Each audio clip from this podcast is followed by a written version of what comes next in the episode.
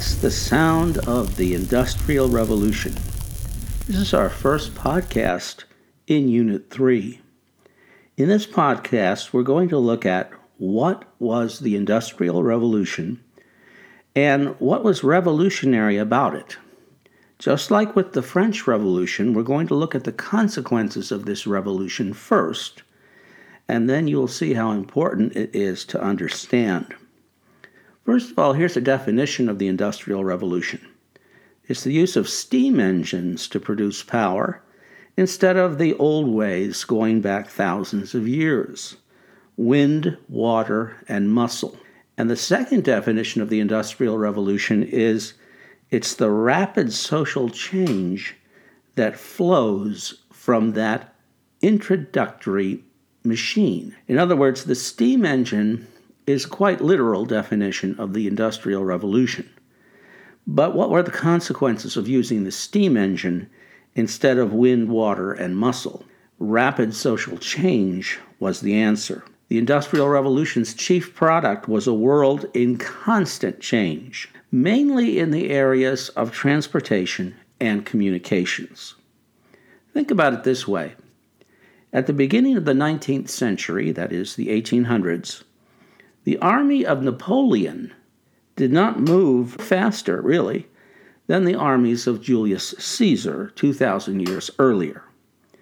So, in terms of transportation, you couldn't get from point A to point B any faster in 1800 than you could in, say, 500 BC. However, by the end of the 1800s, it was possible to go around the world in 80 days, which was, of course, the title of Jules Verne's famous novel. And you could send semaphore messages in a flash from one continent to another. So that gives you a sense of the rapid changes in technology. To just use one example, news in 1800 was very slow and very selective. It was only available to the rich. In order to buy a newspaper, you had to have enough money to buy a newspaper, which was certainly not cheap. And news production was quite slow.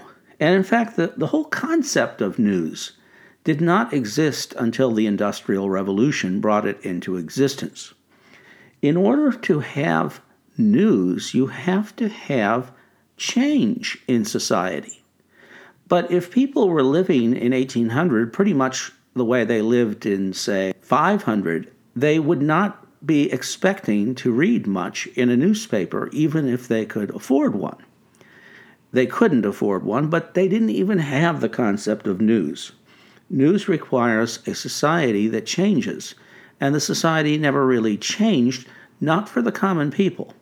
That's why when we study history, we tend to study kings and generals and statesmen and what they do because, at the level of the common people, there's not much historical change to talk about. So there was no concept of news. But by the 1830s and 1840s, thanks to the Industrial Revolution, which started in England, news production began to increase.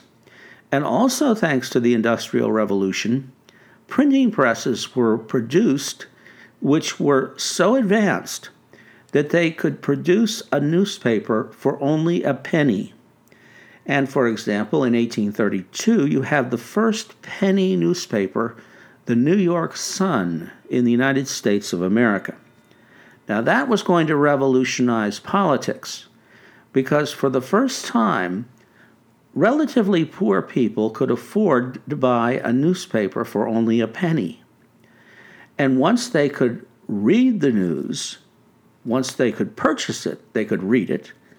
And once they could read it, they knew what was going on, and then they became a factor in politics. Newspaper editors would have to pay attention to the opinions of the poor, whereas before, the poor never had an opinion because they could not know what was going on. And in the 19th century, in Europe and America, newspaper edit- editors were the political kingmakers who could select candidates and mobilize people to support them.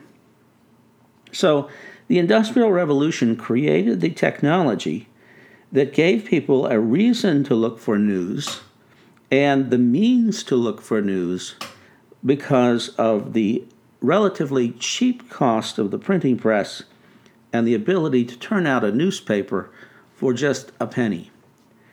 So, this is one way in which the Industrial Revolution was going to revolutionize society.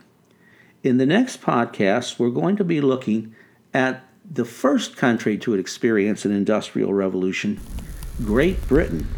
And we're going to see why it was that for a hundred years, an industrial revolution flourished in Great Britain, but nowhere else. Until then, happy history musings.